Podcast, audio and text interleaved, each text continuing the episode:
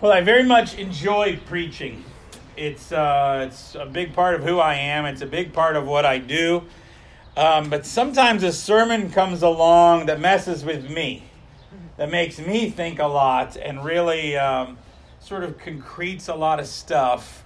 And today is one of those sermons. This is one of these sermons that messed with me all this week. I finally finished it yesterday and uh, but I feel like it's not finished with me, and I'm actually pretty excited to share it with you all because I think I say some. Uh, I think God has some important things to say. Although I'll be honest with you, we, it's a lot of history. It's, it's going to take us a little while to get there. So you got to trust me and you got to stay with me because at the end, I think you're going to see why this is such an important uh, message that God's been messing with me all week about. Today, I want to talk about an important part of Celtic Christianity called monasticism. Monasticism. Uh, to begin with, I just got to be honest that as Presbyterians and Protestants, talking about monasticism is totally weird. In fact, that's maybe even a strange word for you. What it means is like monks and nuns that live together in monasteries or abbeys. That's what we're talking about today. And for Protestants, that seems so weird know, seems very odd to us, a very odd thing indeed. So let me just start out by really clearly calming your nerves that I do not want to start a monastery. I do not want to be a monk, and I really don't want to be a nun. I am not aiming that you have to be a monk or a nun. What I want to show you today is what why monasteries were so important for the Celtic people why Celtic monasteries, Irish monasteries, were so important for saving civilization in Europe, and what I think we can learn from them today. Okay, so first, some definitions. The word for monastic or monasticism comes from the Greek word monachos, meaning solitary or single. It was meant for people who were singularly devoted to their relationship with God. So these are people that would not get married, they would normally give up all possessions and totally focus on their relationship with God. Poverty, chastity, self denial. And it, and it sort of develops in the third and fourth centuries of Christianity. Okay, so what people started to do is they started to gather together. They started to take vows. They started to, to become communities that would go deep into their faith. In places like Egypt, and people who were called the Desert Fathers Later, it would be formalized into orders like Franciscans and Dominicans.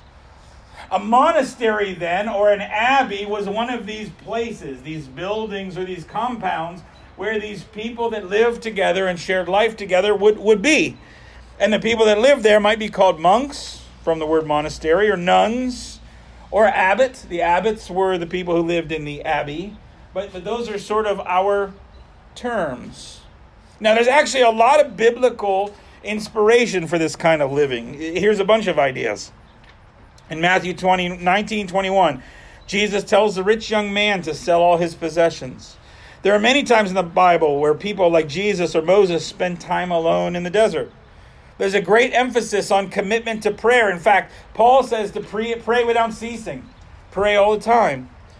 There's a lot of warning about the dangers of materialism. There's a lot of talk about obedience and submission. But by far the most important text for thinking about monasticism is the description of the early church in Acts chapter 2.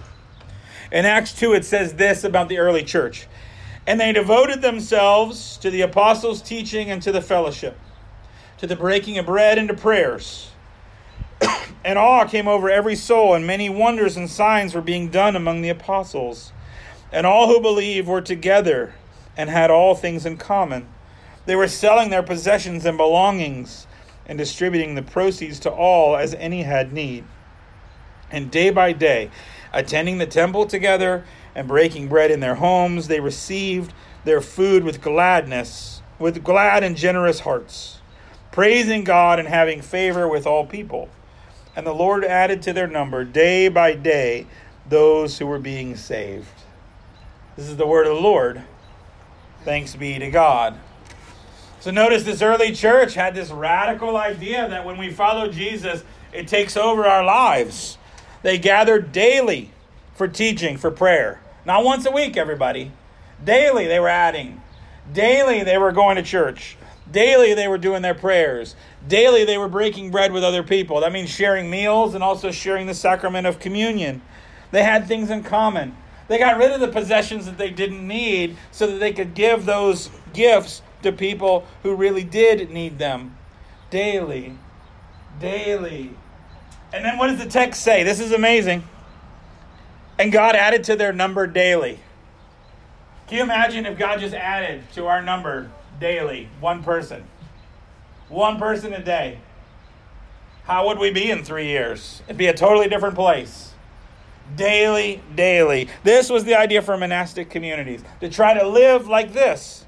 They were sort of the Marine Corps of the church. They were the Navy SEALs of the faith. We're going to train, we're going to work, we're going to set ourselves apart. And they understood when people got into monastic communities that it wasn't for everybody. Church is not going to go real well if everybody's celibate. Hey, we want children. We want next generations.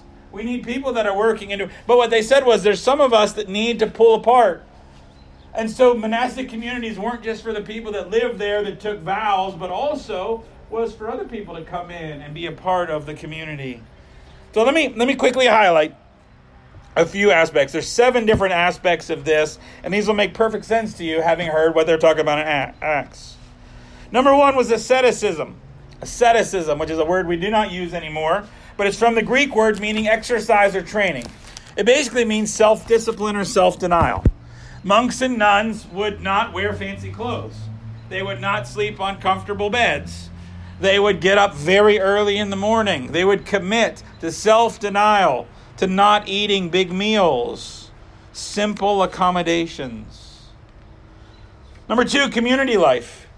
Christianity doesn't make any sense in isolation. Even monks and nuns who would take vows of silence would eat with other monks, would take part in the monastery, would be in prayer, but just be praying silently. They committed to living together, to sharing life together.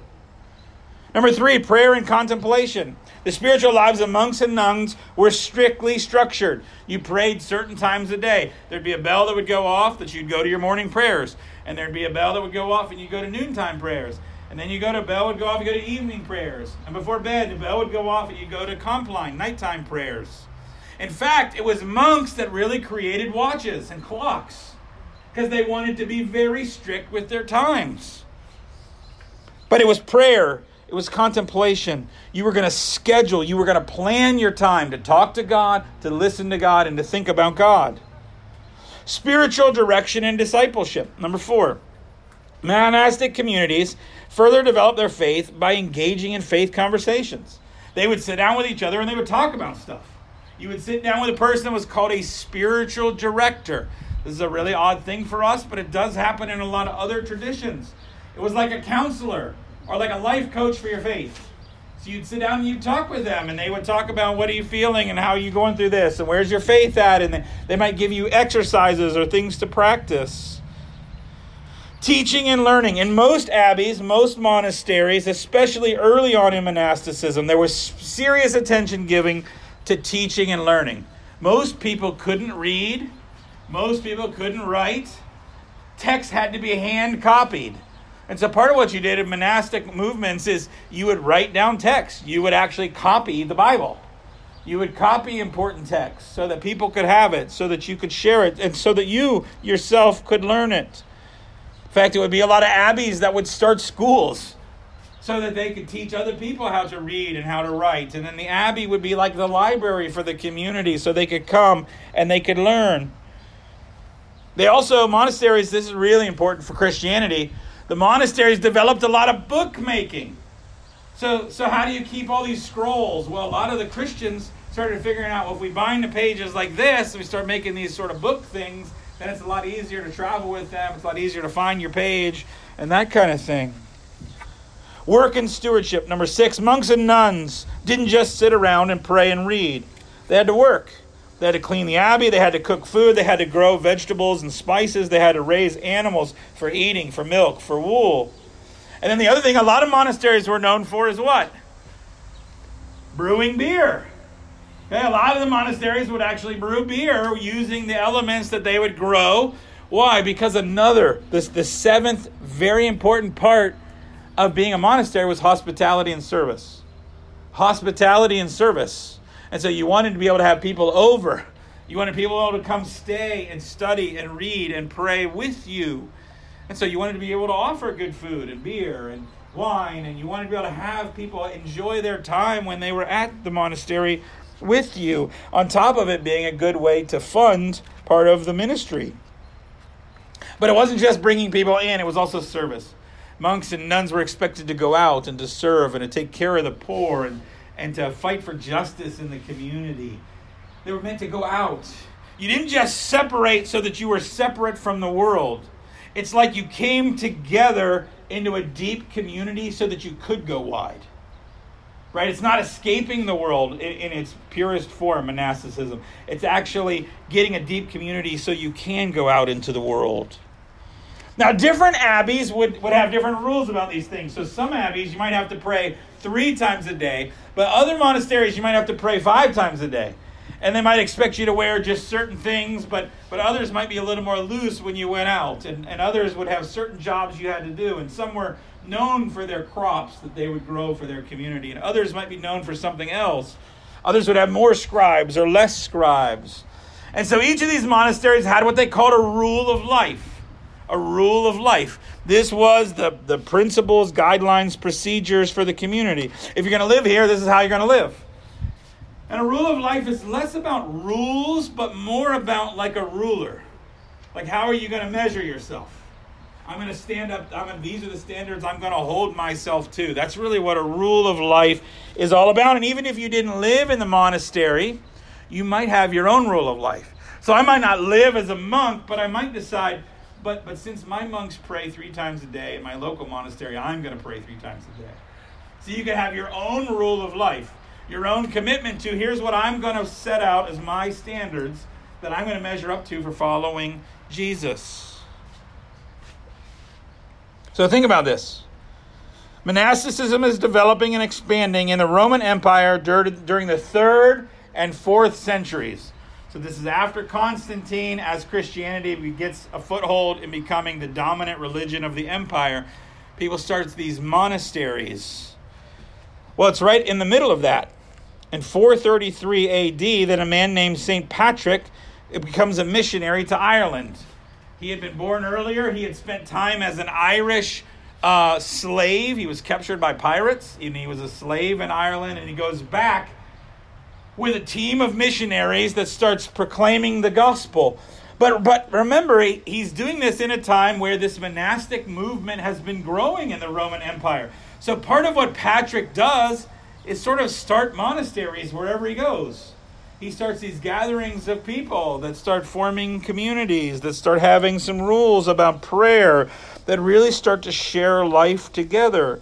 It's really less formal than monasticism would later be, but it's very much that kind of community. And so it's really the community that they would start that would win over the people to Christ in the Celtic world. Okay, this community was so important for the spread of the Celtic Christianity. Let's remember too that, that he because Patrick was a slave for several years in Ireland, he missed several years of his education. He did turn around and get trained as a priest, but he never really caught up academically to where he could have been or should have been after being a slave in Ireland for several years. And so for, for Patrick, education was really important he didn't get all that he needed, and he made sure when he went into Celtic, the Celtic people, that they started to get it. Again, one of the things, one of the only things you know about St. Patrick is that he used a shamrock to teach the Trinity. I the only lasting image we really have of Patrick, he's teaching, he's correcting theology. Let us also remember how crazy the life of the Celts were. They were tribal, often attacking each other, often taking slaves. They had beliefs in spirits and gods through nature. The, and, and though the Celts valued learning, they actually didn't like writing. The Celts thought that you should learn, you should learn new things, but you shouldn't write it down. Good things should be captured in art and they should be captured in story. It's not till Patrick that they start to actually write down some of these things. Patrick and his team worked hard to combat this, these things through, through education. They corrected poor theology. So Celtic monasticism from the start had education at its core. And they brought a lot of Roman books, Greco Roman books with them on top of the Bible to translate and to copy and to teach people in these Celtic communities about the larger world. As they made these books, some of them still remain. There's a really famous one called the Book of Kells. One of the things they used to do is draw in the books. They used to do Celtic artwork. The Book of Kells is a, is a copy of the Gospels, but it's written with amazing calligraphy, and, and there's all this Celtic imagery that's added to it to help people get into the Gospel. Then, after Patrick, there was another man that came up. Again, Patrick was a missionary. He had this missionary zeal, but, but in the hundred or so years after Patrick, that had sort of waned. And, and another leader came up. This one was an Irishman uh, named St. Columbanus. He's sometimes known by his Irish name, Comsil, uh, or mainly known as just St. Columba. St. Columba. St. Columba lived from December 7th, 1521 to June 9th, 597 AD. Okay, so he's after Patrick. Columba was an Irish abbot. He was one of these monks that lived in one of these monasteries. This is nearly a hundred years after uh, Patrick, so the zeal for faith for monastic living had waned, and it was really Columba that came in and got it fired back up again. He's the one that said, No, we got to take seriously living for Christ and sharing our life together. We got to take seriously writing books and copy and teaching, and we've got to be missionaries he started a number of missionaries, and, and it was really because of Columba that the Celtic Christian faith moved across Scotland. It had been mainly in Ireland. And you get a lot of Scots at, at the time, they were called the Picts. But the Picts started to really believe in Jesus a lot because Columba started planting missions, uh, uh, mission outposts that became monasteries there. At one point, Columba was actually exiled because of a fight he got into with the king from Ireland, and he went to an island off the coast of Scotland and started an abbey there called the Iona Abbey. Very famous abbey, still in existence to this day. Uh, and, and, actually, your liturgy this summer, a lot of the liturgy has come out of the Iona Abbey. I've been using Iona Abbey liturgy uh, for us this summer. And Columba planted that when he was exiled from Ireland. He had this real sense of mission and of purpose and of education. He sort of re strengthened what was going on. Because of Columba's work, then, we can actually track in history missionaries that were Celtic, Irish missionaries that went across. They didn't do much in Britain, they were not welcomed in Britain. But when you go to like what was called Gaul, France, down through Germany, down to Italy, we have for several hundred years a huge influence of Irish missionaries that planted monasteries across Europe. It's pretty amazing to see. And what you have to understand in context is this was the fall of Western Europe in the Roman Empire. Okay, at this time, really, uh, over this period, the, these Germanic barbarian peoples came through Europe and kicked the Romans out even getting all the way to Rome at one point. And what had happened was the Christianity had been sort of the center religion of the empire for a while. Like, uh, like that was what everybody was. You were Christian. If you were Roman, you were Christian. And, and what happened was the, the actually Christianity got very weak. Okay, got kind of lazy. It didn't have to work. It didn't have to really pray. It was just the dominant voice. And so a lot of Christians could live their lives but didn't have to think about prayer. Didn't really study their Bible. Didn't really they just went to went to their church and went on with their good old Roman life. And when the western front of the Roman Empire fell, basically Rome went, Europe went into total disarray. There's no Christians. There's no order. There was no uh, in the five and six hundreds. There's no governments. There's not countries. Rome, when Rome had to pull back and Rome got kicked out, it was the wild, wild west in Europe. Civilization was literally crumbling. And you know who helped save civilization in Europe? Irish missionaries. that came over from Ireland starting monasteries, translating books. In fact, there are a lot of key, key um, Roman and Greek books, classic literature that we only have today because the Irish copied them. We lost them in Rome. We lost them in Egypt. We have them because these Irish, Celtic Christians copied these books.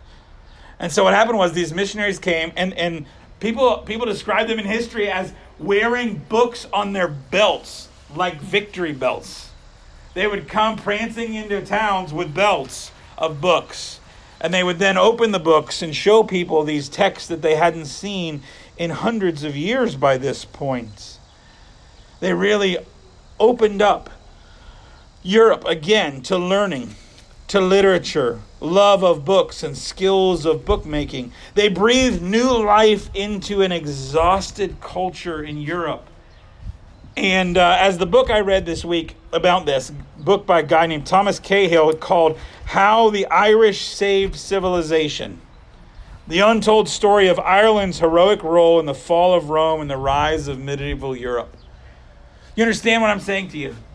That, that these Irish Celtic missionaries from these monasteries in Ireland and Scotland came and really saved Europe at a time where Europe was falling apart. Divisions and chaos and fear. Now, I know this is a big old history lesson, but let me bring it home for you.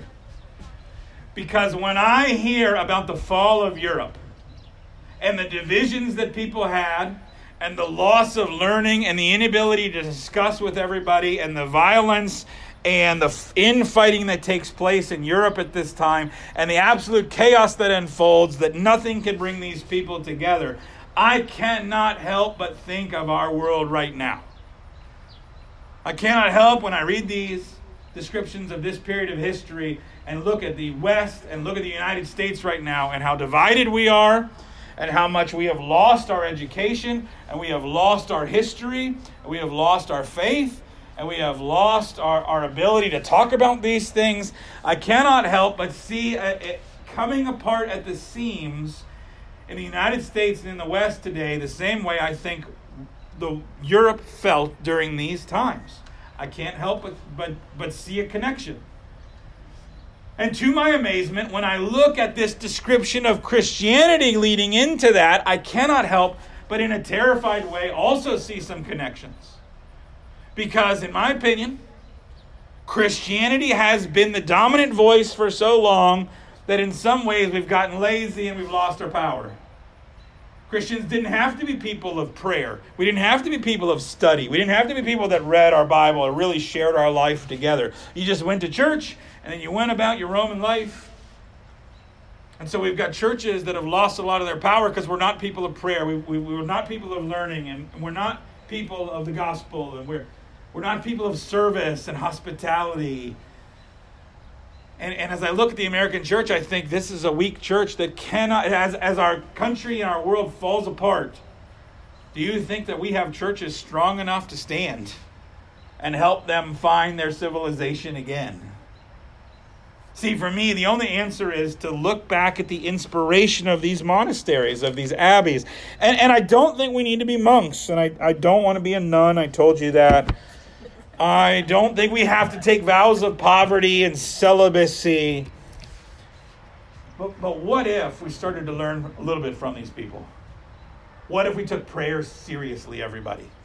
What if we, every week, we're going to share a meal with somebody that's not in our family? What if we're going to pray? What if we're going to actually read and take the study of Scripture seriously? What if we're going to take discipleship, service, hospitality? What if we're going to really start caring about a world in a different way? What if this wasn't just the Northminster Church, but we started to think of it as the Northminster Abbey, where we share our lives together, we share meals together, we pray together, and we take seriously following God's will in this world? Of course, it'll take balance. The problem with monasteries is that they can become too works oriented, where we try to save ourselves, or too focused on ourselves, where we miss the world. So maybe we don't need to go to the extreme of having a monastery, but maybe, maybe, if we saw ourselves as the Northminster Abbey, and we started really sharing our lives together, we could make a difference.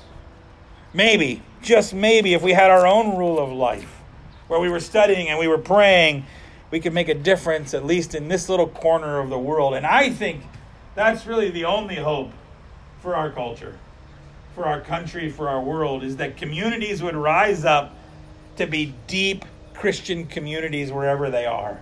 If you put one of those in every one of these cities in our country, I think that could make a difference.